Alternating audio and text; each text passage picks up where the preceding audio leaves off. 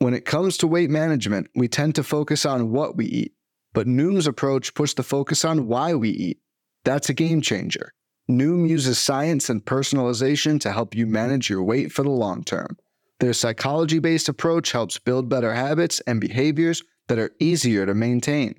The best part? You decide how Noom fits into your life, not the other way around.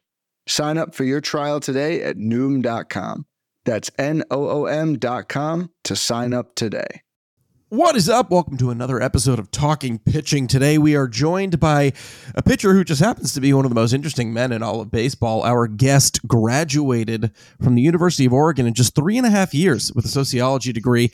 A plus golfer, avid gamer, used to have quite the Twitch channel playing really anything and everything. He's the director of operations for Swerve Unlimited, a brand that was once about custom fishing rods, but is now about so much more. He just wrapped up a season with a 3.98 ERA over 181 frames. He possesses a few things that Nick and I don't, like a four seamer that can touch 95. He can locate on a dime. And most notably, he possesses a Steam Deck.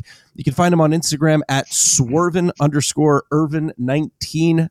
The one, the only, Cole Irvin. Cole, welcome to the cast, my friend. How you doing? Oh, I'm great. Um, let me clear up some of those things that you mentioned already. Oh um, no! Oh god! yeah, that that whole Swerve Unlimited phase uh, is on hold for for the time being. Um, I was I was on the website just yesterday looking at that. Uh, dude, I don't even know how that website's still up. I haven't paid for it in a hot minute. Um, so um, so yeah there's that uh, outside of everything else i think you covered it was perfect um, okay. but yeah no that the whole the whole swerve unlimited thing if you, that that thing's on hold until uh, i actually start doing some things in my baseball career first We'll get to that. We're gonna have to. We'll get to the LinkedIn page later. We'll we'll get that off of LinkedIn a little bit later. I know you just came off the links though. How did you How'd you shoot today? How you feeling? Uh, felt good. I was five over on the front, and I think I was like five over on the back or something like that. Um, so ten over on the day. I'm a four handicap, so that's about normal for how I shoot. Four. Uh, that's yeah. impressive. I was I was looking at your Instagram because Chris Bassitt commented on one of your posts saying he thought you were a negative six handicap, but four is four is pretty impressive. Yeah, I'm not a plus, you know, but he's he's uh he and I well I should say he went for a club throw one time, and uh, we were golfing up in his neck of the woods in North Carolina, and well, that club throw may or may not have uh, squared me up in the chest. Oh my! What? so Bass, uh, Bass is one of my best friends, and like we laugh about it to this day.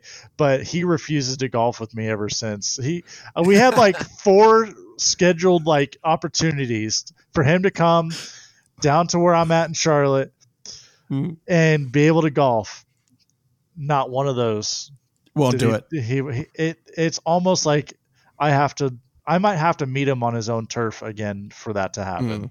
because uh, I think I've intimidated him not only being a better golfer but also, oh. um, but also just for him throwing his club and hitting it my I'm hitting it in my chest. So uh, that is unbelievable. It's, it's, it's great. So yeah, there's a there's always a competition from you know former teammates and stuff. Uh, you know a lot of the guys that I'm close with also golf. So if we're ever lucky enough to talk to Chris Bassitt, I know what the leading question is going to be. I'm going to give him time to apologize to you on air um, about hitting you in the chest with a golf club. Listen, I, I, want, I want to talk a little bit about, you know, obviously you're pitching last year, man.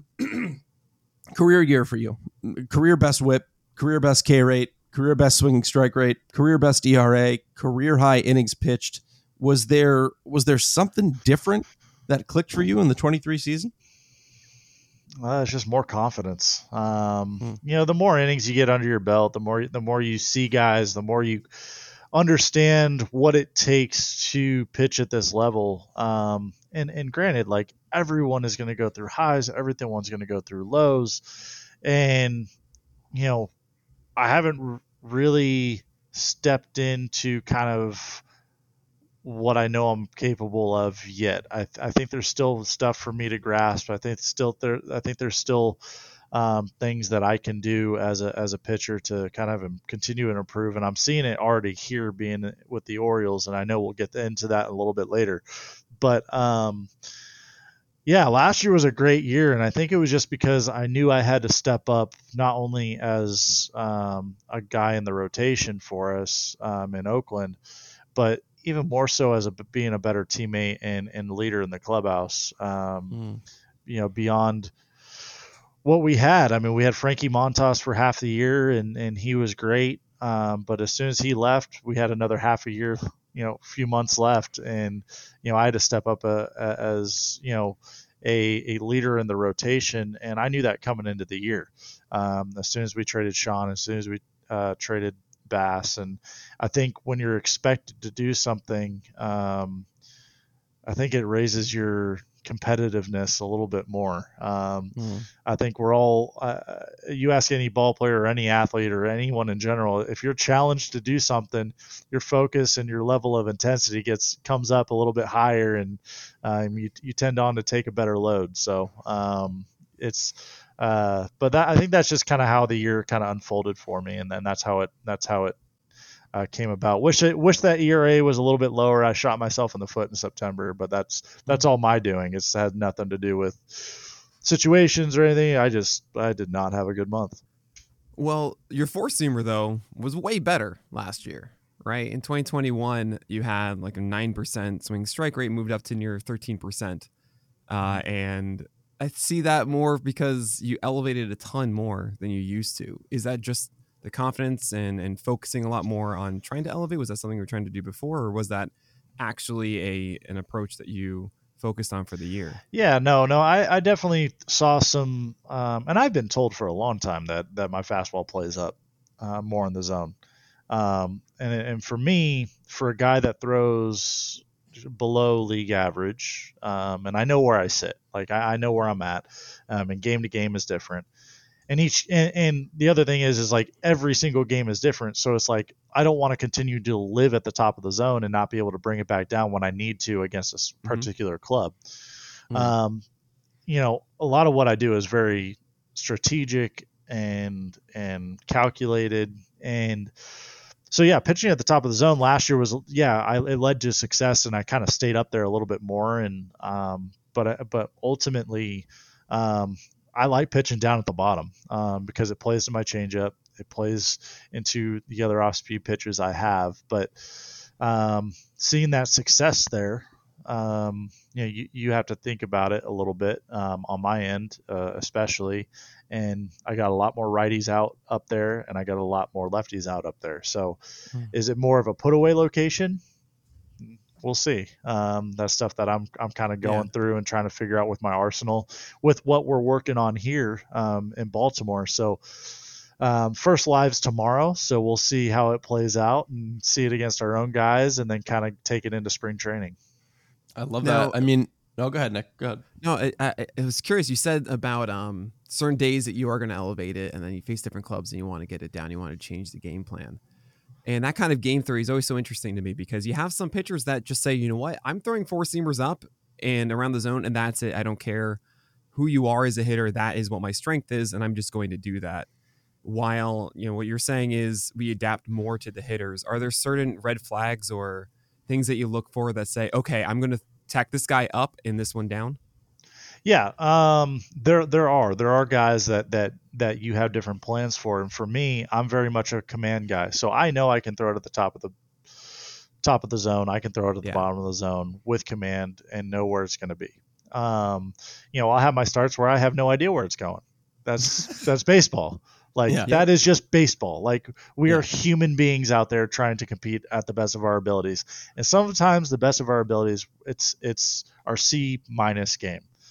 Mm. Um, and that's always a challenge. But when right. you're when you're game planning and you're trying to figure out, you know that like, hey, such and such hitter is a really good low ball hitter, especially down and in. Really loves to bring that barrel through. So if we're gonna get down with the pitch or get down with the ball, we're gonna make sure it's away.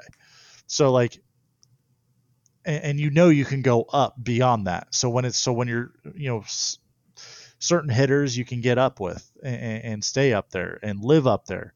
Um, but again, it's just it comes down to game plan. It comes down to to kind of what you're reading in the game because all you all that game planning that happens before the game ha- like Oh yeah. it goes out the window. It's gone. Yeah. Yeah. It's no different from the first drive of an NFL game, whether it's scripted or not. Mm-hmm. I'm trying to change that script, man. Maybe one in which Lamar Jackson signs a contract, but that's a different podcast. Yeah, yeah, that's a different podcast. But no, that's what I'm saying is like it, it's just dependent. It's dependent on what I'm seeing, how I'm reacting, and and there's a lot of good pitchers out there, really good pitchers that say I'm gonna throw like you said, like I'm gonna throw to my strengths, and Mhm. you're gonna have to adjust. But what happens when they adjust and they're already there and you're not you don't have anything left? Right. And for Yeah. me, it's having options, having a multitude of options because the days that I don't throw my best, that's another look that the hitter hasn't seen of mine. So Sure. what am I, what am I doing really well that day in that moment that I can go to constantly and still get outs? And I think that sometimes gets overlooked a lot of the time when you're looking at analytics, when you're looking at guys' stuff, is like, okay, but how does like I want to know what he does on his worst start in his worst Yeah. feeling day. I love knowing what guys go to, what guys try to do, where they're trying to look on the catchers. Sometimes you're looking at the a catcher's chest protector because you Mhm. can't figure out where the fastball is going or where the sinker's going, Right. where the slider's going. So like everyone's slightly different. For me, I have to have multiple plans of attack. Yeah. Um, and it's attack. It's not defense. It's just multiple plans of attack. Yeah, I love that. I mean, I so one of the things that we try and hit on hit upon a lot in this, podcast series that we have is the mental aspect of the game, right? One of the things that we are always trying to convey at Pitcher List is like, yeah, you're a human being, and at the end of the day, like when you mess up, it's not like you're like, great, so happy I gave up five earned runs or seven earned runs. Isn't that awesome? You're pissed and you're dealing with that emotionally and Lord knows you probably got some crazy DMs from some lunatic fans, and you got to take that home to your wife, and you're dealing with that. How do, how do you compartmentalize that stuff? I mean, it's like you said, you, you had a fantastic start. Um, one of the last starts of August, you're cooking. Seven innings pitched, no earned runs, uh, 11 Ks against the Marlins, right? And then you struggle a little bit later in a start against the Mets what, walk us through that mental approach for you and then how has that evolved as you have you know you know going into your fifth year in major league baseball at, at- I think I think level? yeah. I think um, what's interesting about my two starts that I really just blew up. I mean, I Hmm. mean blew up. And I laugh about it. Like it's it's baseball. Like you can't if you're sitting here if you're sitting here going like, "Oh, I'm going to be perfect every single day." Hey, all all all power to you. I I I I applaud you for that thinking, but when stuff goes wrong, you got to be prepared for it. And Yeah. for me, like the starts against at home starts against Atlanta and uh, the Mets. I don't remember anything about those starts. I honestly don't. You Mhm. could ask me what I did well in those starts, and I couldn't tell you. But you asked me what I did against Houston in my last start against them at their place. I will tell you this: I gave up four runs, faced nine batters in the first inning. Mhm. I still went seven innings, Mhm. and I knew ex- exactly how I got all of them out.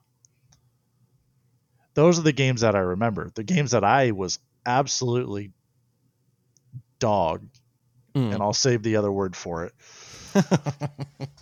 because I want everyone to listen. I want everyone to listen. You know, Thank Yeah. you so much for saying that, Cole. I we appreciate that yeah so but but I was awful in that first that first inning. I even Mhm. waved off my pitching coach, like get in the dugout. Like I had 2 Mhm. outs. I knew what I needed to do. I needed to throw a changeup to get him out. I knew it, and that's what I did. One pitch, one out, changeup, got out of the inning, and we were in that ball game um, still, even though it was only the first inning. Um, and I think to me, like games like that, and games like even the games that like I pitched really well. Um, you mentioned the Marlins game. Um, yeah, fastballs at the top of the zone, got a lot of swings and misses. But Oh, a, a lot is a is a word. You had 21 whiffs on your four seamer in that game, which I think was the most of any pitch by any pitcher in the year. Uh, Eric Lauer and you both did that, which is insane. that's wild to me. Um, because I, to me, it was just, it was what was working. And oddly enough, I didn't have my slider that game. Like, I felt like I didn't have much to go off of. So it was literally throwing fastballs at the top of the zone, fastballs in, and changeups down and away. And it was still getting out. So I just, again, that was goes back to the whole game planning and, and having a, a, a like you can do all you want and you have to be able to adjust in game. Um, and like I like enjoying like the biggest thing with the mentality side of things is like I like to work quick and I like to I like to make my decision because that first decision. So like for instance, if if Adley this year calls a curveball because he sees one thing, but I want a heater at the top of the zone like we talked about. Fads come and go, and nowhere more than in the world of weight loss. That's why Noom has created weight management programs that are made to last. Noom uses science and personalization so you can manage your weight for the long term. Their psychology based approach helps you build better habits and behaviors that are easier to maintain. And they help you understand the science behind your eating choices and why you have those cravings. Noom's personalized courses are easy to follow and will help grow your confidence with tools you can put into practice on day one. The best part? You decide how Noom fits into your life, not the other way around. And based on a sample of 4,272 Noomers, 98% say Noom helps change their habits and behaviors for good. So stop chasing health trends and join the millions who have lost weight with Noom. Sign up for your trial today at Noom.com. That's N O O M.com to sign up for your trial today. I'm going to go with the heater at the top of the zone, no matter what we shake to. And it, I don't care how many times we got to shake to get to it, Mm. because to me, I am the most, I am the best pitcher I could possibly be on the pitch, pitch that I trust, and the Mm. pitch that I want to throw in that moment. If it gives up a hit, it gives up a hit, but I can live with that rather than trying to throw something that I'm not 100% behind. Yeah. Yeah, it's uh, it's actually funny you mentioned the uh, the, the pacing. I, I think I saw a stat today about uh, Shohei Ohtani, of course, taking a long time. I think you were the second fastest in the majors Shane uh, came Bieber. between pitches. Shane Shane Bieber. Oh man, one day. but who's counting? So how are you going to if be? the there's one? I mean, stat if there's one stat that i actually that like actually cared about was trying to be the fastest pitcher in baseball well, I mean, you just yell at Adley, be like, you know, Yeah, Adley, let's go. please get the fastball. I don't care if you got the curveball. But I'm just like, going to uh, throw the fastball. Good luck to your wrist. oh gosh no that's like one stat that i i actually like cared about i would ask like our radio department when i'd walk by them after bp like hey has anything moved like where am i at and like Yeah. at one point i was leading halfway through the year and i'm excited about this year because the hitter has to be um Oh, you're right. They were holding you back. The hitters. It wasn't you. Oh, I I got stepped out on multiple times. Right. It's so unfair. the so the hitter gets one one step out in at bat, and they have to be attentive uh, attentive. Excuse me, at seven seconds. right. So, if they're in the box at seven, they've already used their step out. I'm not saying that I'm quick pitching. Okay, I'm not saying that I'm quick pitching, but what I'm saying is, is in my in my process, I'm trying to release the ball every 13 seconds, and here's why. Mm. I was told in college by Ken Ravizza, who's no longer with with us, um, but he was a great mental skills coach. And I remember this from my s- sophomore fall meeting with them with him, and it and it was pitchers only, and it said it takes 13 seconds for a hitter for to forget the previous pitch. Hmm.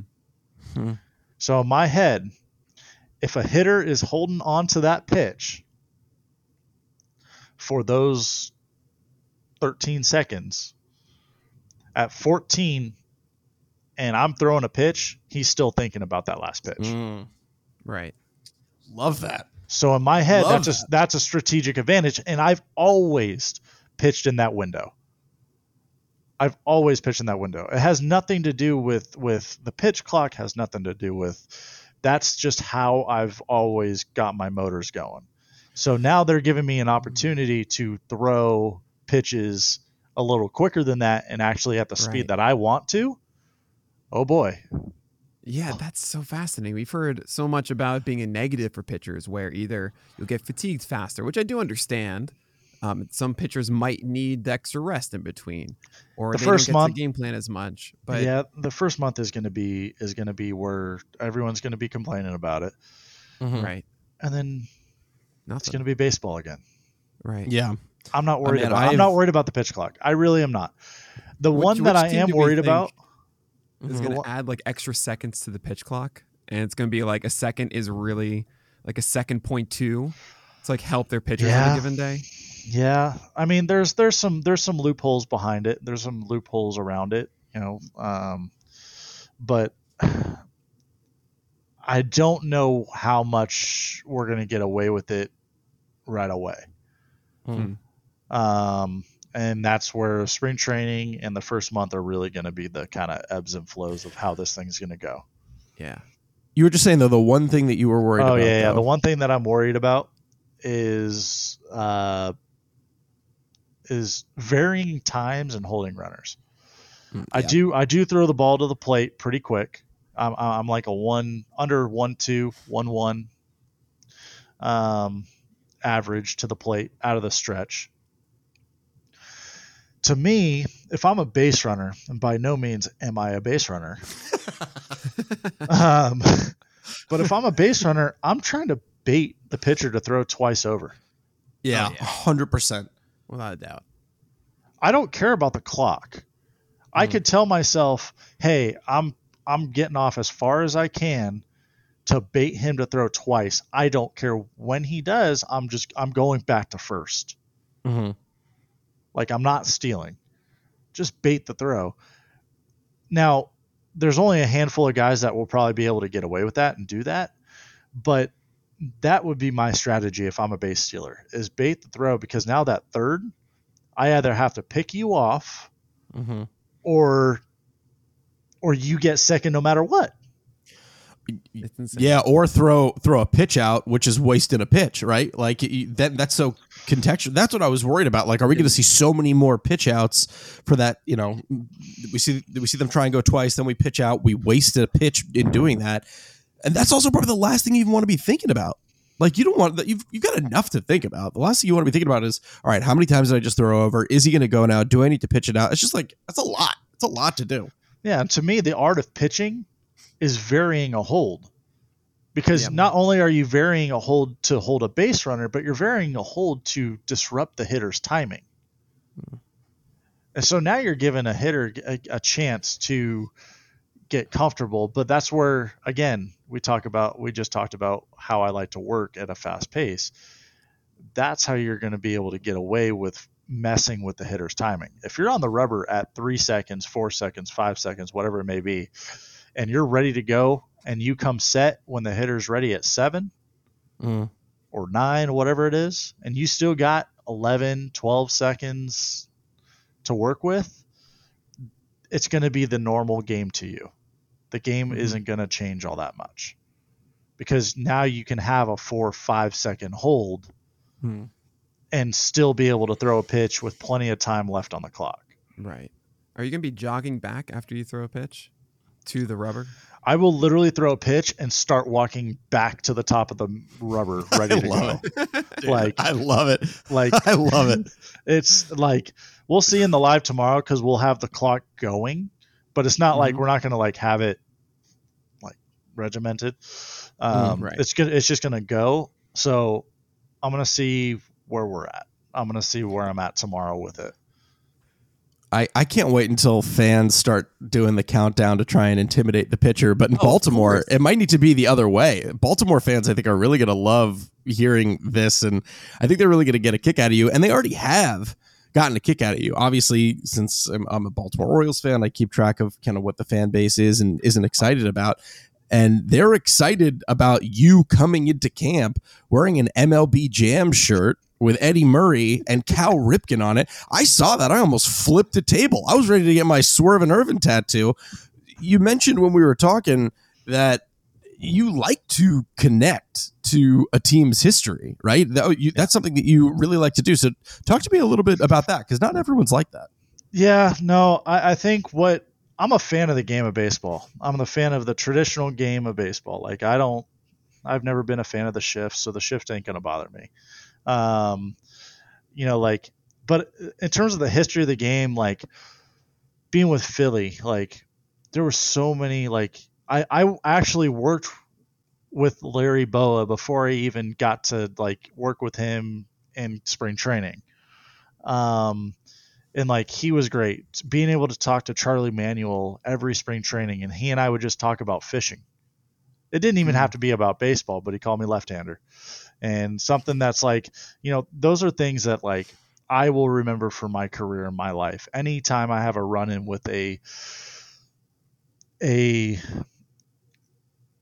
past generation ball player that just loves still being around the game being around the athletes like I always enjoy that they give back. So for me, it's like I want to wear stuff that maybe just like older or just like, you know, showing love for what they did in that uniform because fans remember that. Fans mm. remember, you know, they remember numbers, they remember stats, they remember things. And like for me, as a player coming into an organization, it's important for me to know the history of a number. It's important to know the history of of that team. Like, shoot, I have I like I think the first baseball card set I had was nothing but Cal Ripken Jr. It was a full box set of a Cal Ripken Jr. cards, mm. and they were all different.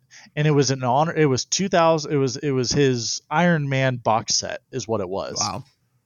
And it was nothing but Cal Ripken Jr. cards. That's amazing. And I still have it. I still have it. Like I'll, I'll have to find it. It's at my dad's place. Wow. Um, and there's probably Cal Ripken cards somewhere that are not in the box set, so I definitely ruined the value of it. But sure. But that's not the point. Like to me, like there's another fond memory I have with Cal Ripken, and it may not be much of one to him or or his son Ryan, but we had a rain delay at the Under Armour All American game, and my dad has a photo at, at his house of me and Ryan standing at the top of Wrigley Field, um, standing on top of the dugout, signing autographs, waiting for the rain delay to end.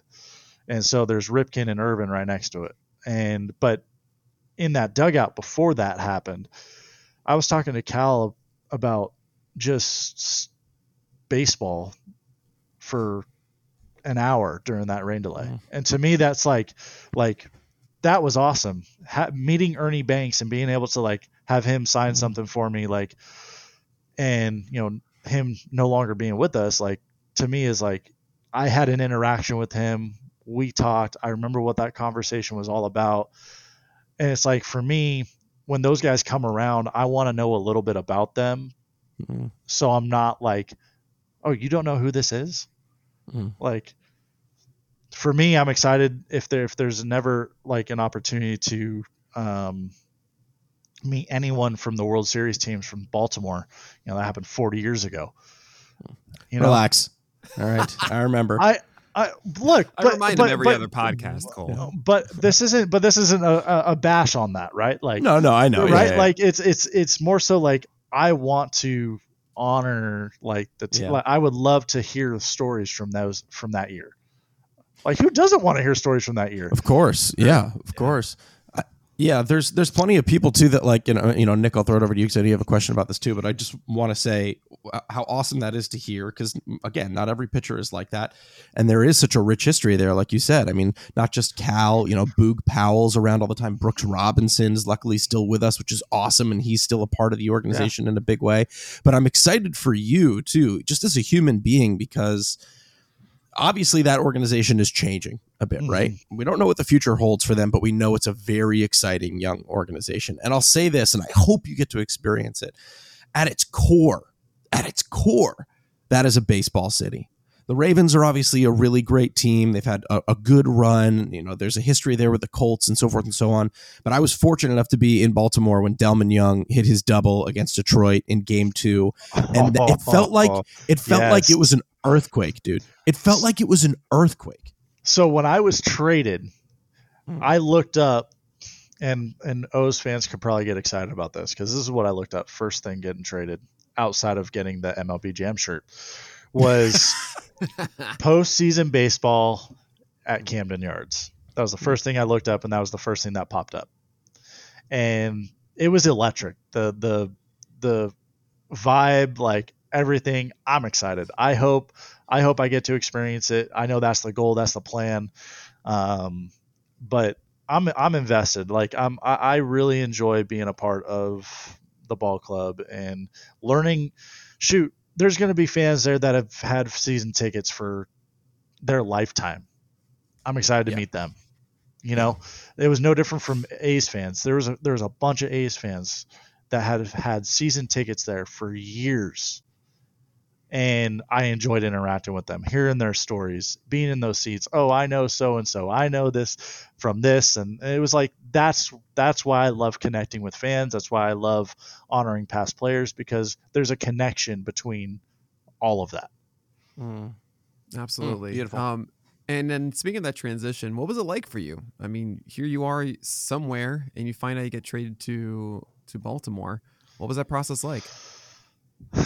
I got to stop getting traded around my birthday. That's the first thing. we'll talk to some people for you. Yeah, let's see what we Good night. This is the second time I've been traded, and second time it's been multiple days before my birthday. Like, I don't know who got the memo that this is this is going to be a thing, but I don't want it to be a thing Yeah, yeah. Because then I'm just stressed out on my birthday. Like, what do I need to do? Like, do I have all my flights booked? Do I have all Yeah. this? I need to cancel that. Yeah. Ugh, we're good now. Um, we're good now. Uh, I love that. But no, the Uh, transition's been great. Um, the coaching staff's been amazing uh, with with kind of development in areas that I had already been working on in the off season, um, to a point that we're actually probably ahead of where they thought they might have me, um, just in terms of um, what what we wanted to work on. Um, so it's been it's been a lot of fun to kind of just tinker and ask questions and get answers and um, ultimately like it's it's a nice place because a lot of their players have been developed through the organization right Yeah. so there's something they're doing there correctly and i i see it firsthand. Um, they have the right people in the right spots. When you have a question you get an answer immediately. Mhm. and and that's always that's that's very rewarding for for a guy like me that loves asking questions and doesn't like to tinker very much. I like to just go immediately into the game and and try it To bring it back to what we were talking about before, uh, you said you were working on some things in in the off season. Are you, are you allowed to share what you were working on? Yeah, I mean, I've been working on my curveball and slider, and and and I think what's funny, and I think Alex, you and I were, I'm not sure if I mentioned it in our text conversation last night or not, but what was interesting was a lot of my slider usage last year was labeled curveball. Yeah. Okay. Yeah, we were we were wanting to get down to that. I know. That's uh, that's It's a like question we have. but our- don't- yeah. It's like half of our podcast notes here are asking about this. So good. Yeah. Yeah. Go ahead though. Let me hear what you got to say. Go did ahead. they did they blend last year? Yes. Okay. But there were a handful of starts that they were definitely sliders. They were just labeled curveballs. Okay. Um, and I I upped my usage a little bit last year on the curveball, but it wasn't as much as every program I'm seeing out there says. Um, and that's because the slider and curveball kind of blended a little bit last year. Um, one was like it was a little bit slurvy at time. Um, I was messing with different grips like halfway through the season. Um, end of the season, I had a different slider grip. So like that's just going to happen over the course of a year. But I, I, think it's important to note that like I was using more slider in my head slider than curveball last year, but the results based on horizontal movement and uh, vertical movement um, for for the nerds at home, uh, they actually blended enough that they were yeah two different shapes, but they kind of worked seamlessly perfectly together. Um, so even though it was inconsistent, it actually was more consistent to my game. So we actually, I actually like made a step in the right direction. I just didn't know what I did. mm. If that makes sense. Yeah, I get I get here to Baltimore. They're like, "Hey, we liked this shape and that shape," and I was like, "Well, that's a different. Well, time out. That's a curveball. That's the that's the new slider grip." They're like, "Well, what's this?" I said, "That's my old slider grip." They're mm. like, "Oh, we don't want that."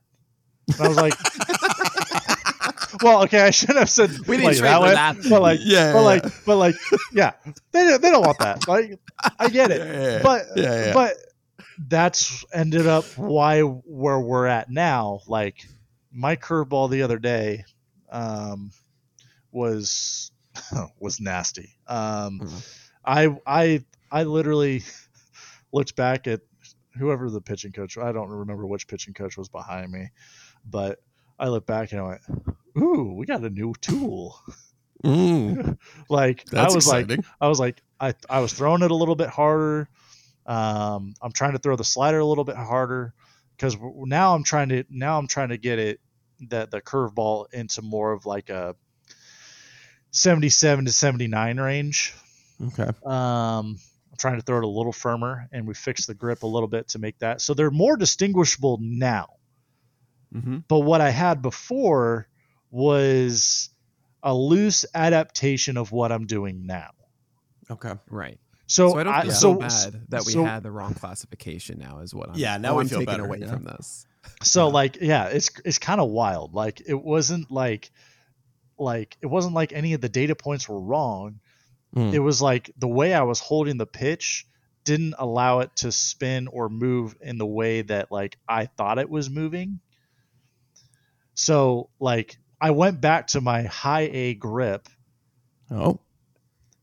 Which right now, this is right now. I went back to my mm-hmm. high A grip, which is holding the basically horseshoe of the ball, um, the front towards like a, a two seam. So if you got two seam, you're holding it almost pretty darn close to it.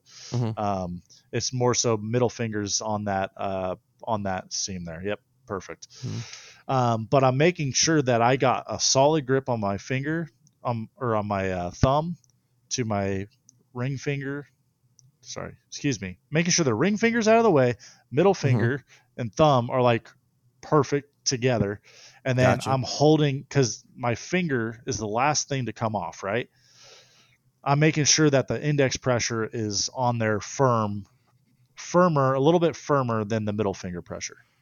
I'm gonna I'm gonna text you Ooh. something after this, Cole. That we got to talk about this for yeah, for sure. But sorry, don't, I don't want to cut you off. Keep you said yeah. the magic word, Cole. Yeah, really. Yeah. yeah. So there's that, and then it's the slider. I'm trying to literally throw it. I'm trying to throw both of those, and I am right now throwing them out of my fastball slot. So it's it's literally coming in like a fastball, and it's coming off of it really hard. So it's like mm. it's now turned into more of like a lethal weapon than it has turned into like like more of a strike pitch, which it has has right. been in the past. Is so, it um is it more getting a more of like a cutter shape because of that? Because you are throwing it like uh and like we talked to Gallen and Gallen's like, yeah, I needed to throw my slider as if mentally I'm thinking it's a cutter, so I don't change the shape of my wrist and release, and I actually do come through, as you said, like the fastball.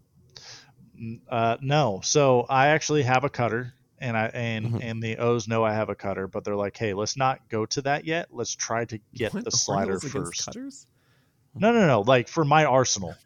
Yeah, yeah, yeah, yeah. I'm, yeah, yeah. For I'm, my I'm sorry, for, yeah, yeah, yeah, yeah. For my for my arsenal, like the cutter is a good pitch for me, but we're trying to see if we can get the same like horizontal movement, uh, glove side, hmm.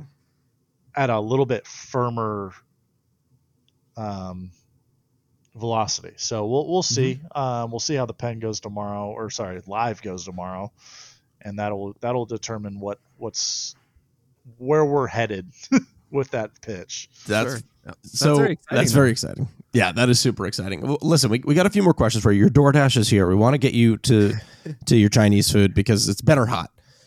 Um, but there's a few things. We only have a few more, and these are quicker. But before we move to the few quicker ones, let's set the record straight. Four seam sinker, curveball, change, cutter, slider. That's the arsenal. Four seam sinker, curveball, change, cutter, slider. Yep. Okay, cool. We're gonna I'm, we're gonna let the right people know, um, but let's get to the fun stuff. We got three quick questions. These are the fun ones. You know, we we're learning about you, you as a human being. Oh gosh. The best. I know, I know. I'm sorry, uh, but that's just as interesting. I'm not gonna lie. Uh, the best and worst golfer that you've played with uh, in baseball. Who? And we don't have to. We're not trying to dunk on guys, but who's the best? Who gives you the biggest run for your money on on on the course, and who's maybe needs to hang it up? Jake Diekman. Um, Oh, gives best? Me a, gives me a really good run for my money. Mm. Um, Has taken it a few times. Um, mm, because I love him, and he's one of my favorite teammates of all time. Um, but I, I, I just I think it's just fun just to throw shade at him. Lou Trivino, get off the golf course. No, All right, uh, but but he's but like I should say this, he's actually not that bad. But Hmm. I just like throwing shade at him because he's like he's he's like my golf buddy. Like we did everything together last year before he got traded. Um, Mm. he, and and and the year prior to that, uh, him, Diekman, and myself, we'd go play golf quite a bit. So um, the the I will say I will say that out of the golf group that I've I've played with, um, I've played with a lot of good golfers, but I think Diekman takes the cake on just like he cannot show up the course for three weeks or three months or however long he doesn't need to golf and show up to the course and shoot a 74 Oh my god, That's amazing. it's like it's Yeah, wow. unbelievable That's that's insane. Um, Yeah. Well, to bring it back to uh, to baseball, we all have that vision of uh, Bill Durham, uh, Bull Durham. Oh my God, uh, where there's an amazing mound visit, right? The all me and the mound. They talk about anniversary gifts or whatever. What is the best mound visit that you've had? so AAA. We're in AAA, and uh, a pitching coach comes out. We're in a jam. I think we're got second and third, one out, and uh, it might have it might have been first and second or something like that. Might have been bases loaded. I don't remember the. It was a jam. Mm. One out. I remember one out, and he, go, he comes out. He goes, "Hey man, how you doing?" I said, "We're dealing with a lot of sh out here." and and quoting Bull Durham, and he looks at me and goes, "You did not just quote that." And I was like, I was like, I was like, I was like, uh, it was one of it was one of those moments where it just happened organically that I just looked yeah. at him. He looked at me. He started laughing and just walked off. That was it. That, was, the was mound it. visit. There was a Get out start. I got out of it. No, no runs after that. Like There it was, go. it was, it was, it was great. Like he knew I was Works. good. He knew I was good, and I like to have fun in mound visits. I really do. Mm. Um, I like to laugh. I prefer to laugh on a mound and distract me from what's going on than than Okay. actually like yeah. talk seriously. Um, there was a start though that I will not forget, and this is where I just learned my new slider grip, AAA. I'm like, oh man, I'm feeling good. Just came off the All Star break. No, right before the All Star break. I know I'm going, so I'm like fired up. My my pitching coach goes, Cole, you know what I just realized? And I was like, what? Lundy, what? Dave Lundquist is his name. And uh, he goes, You have a particular set of skills. and, I, and, and before he gets through the whole quote of of that movie, um, I absolutely start cracking up. And he goes, he goes, if you get a hit, I will find you, and I will kill you. and I'm dying laughing. He had to go to the dugout. We were laughing anytime we made eye contact. We were laughing so hard that I couldn't warm up. That's so he went. He avoided the bullpen.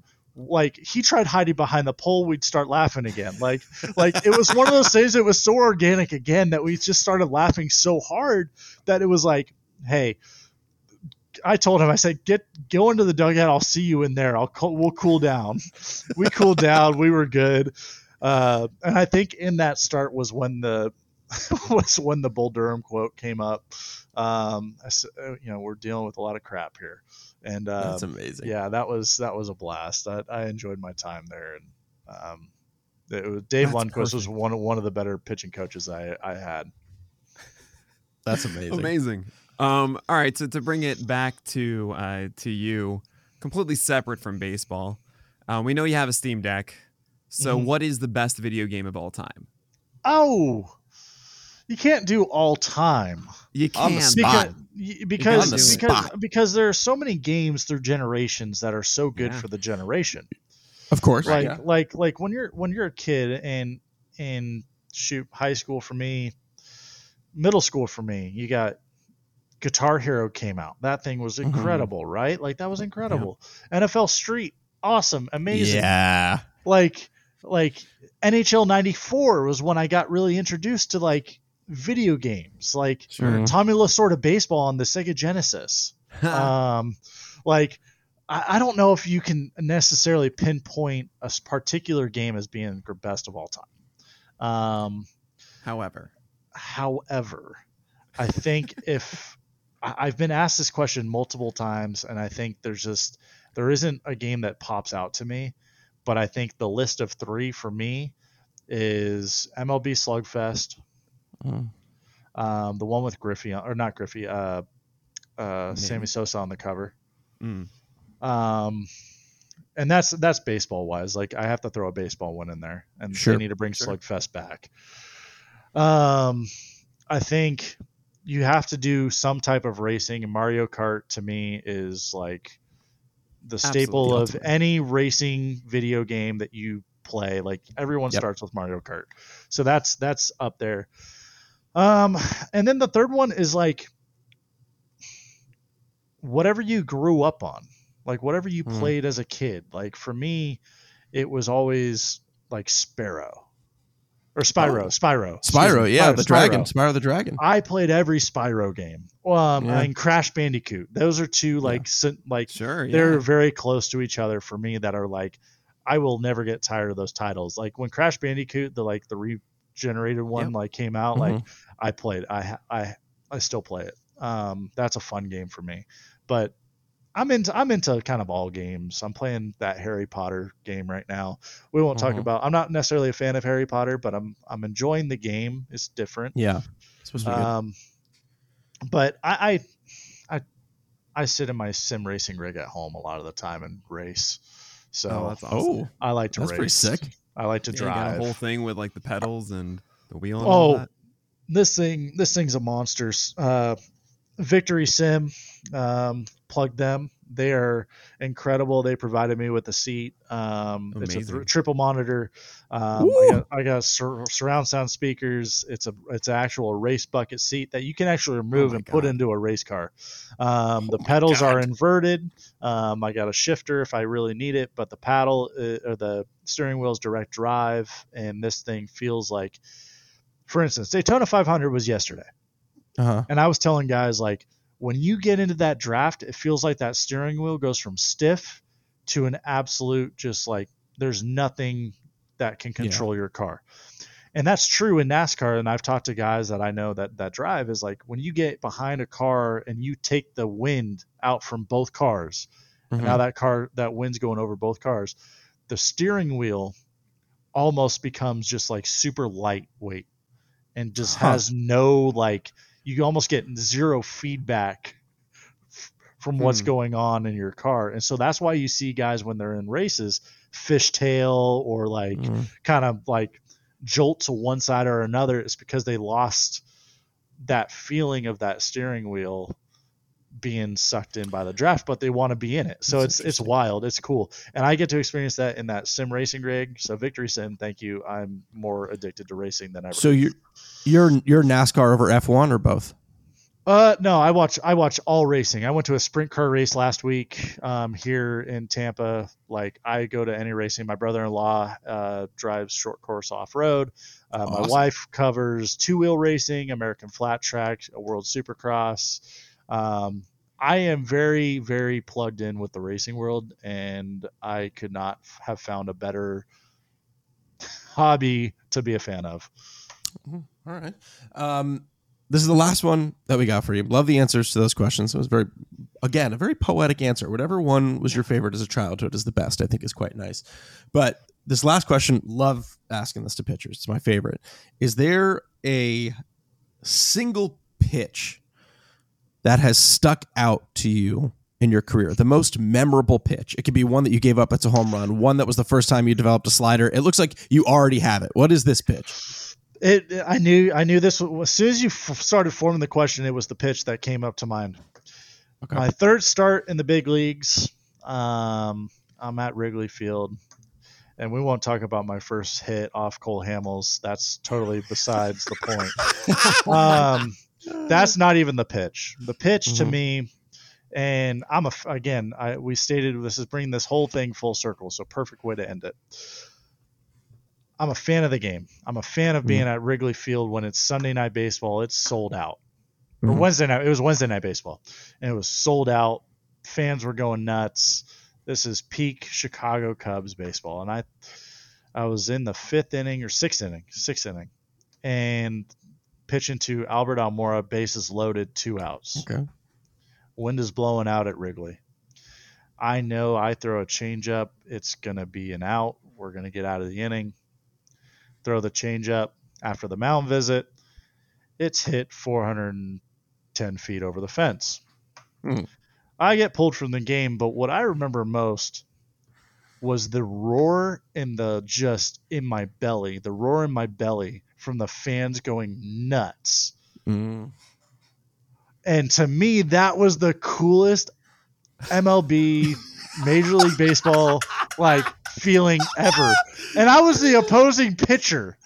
And to me, I was so freaking like like holy crap, this place is rocking. This was yeah. the coolest feeling ever. And the fact that I could I was so angry but also like well aware of my surroundings.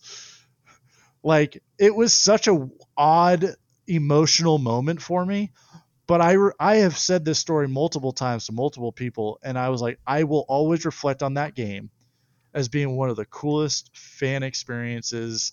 Like, yeah, I was getting yelled at coming off the field. I was getting stuff in my DMs. Like, yeah, mm. whatever. But I still won't ever forget that feeling. That whole day to me was amazing. I got my first hit. I, I, I, I went six, almost six innings at Wrigley, mm-hmm. and yeah, I gave up a grand slam, but shoot, the fans were the coolest part about it. Was just like how loud it was at Wrigley Field. Um, you know, first time ever pitching there. That was that was one of the most what a great answer, badass, a beautiful ever. I I I pulled it up on Baseball Savant. You're right. The crowd goes crazy. You had just struck out Kyle Schwarber on a nice 3 2 slider. Yeah, he uh, so dented a ball on the first pitch of the game. We won't talk about that one, though. I, got, I literally got the ball back. It hit off the wall in right field. I got the ball back. It was slightly lopsided. Oh, my God. He hit it so hard. Uh, that is amazing. Cole, I, I got to say, we have done a lot of these and this might be a top one for me. This has been just fantastic. Your passion for the game is contagious. I am proud as all heck that you're a Baltimore Oriole. We cannot thank you enough for for taking time and for letting your Chinese food get cold as you talk to us. So thank you very much, man. Yeah, thanks guys for having me. I had a blast, and and hope hopefully we can do it again. Maybe do it midweek and kind of catch up on on things. That sounds great, man. It's perfect to me. Take so, care, buddy. We'll talk to you soon. Yeah. Thanks, guys.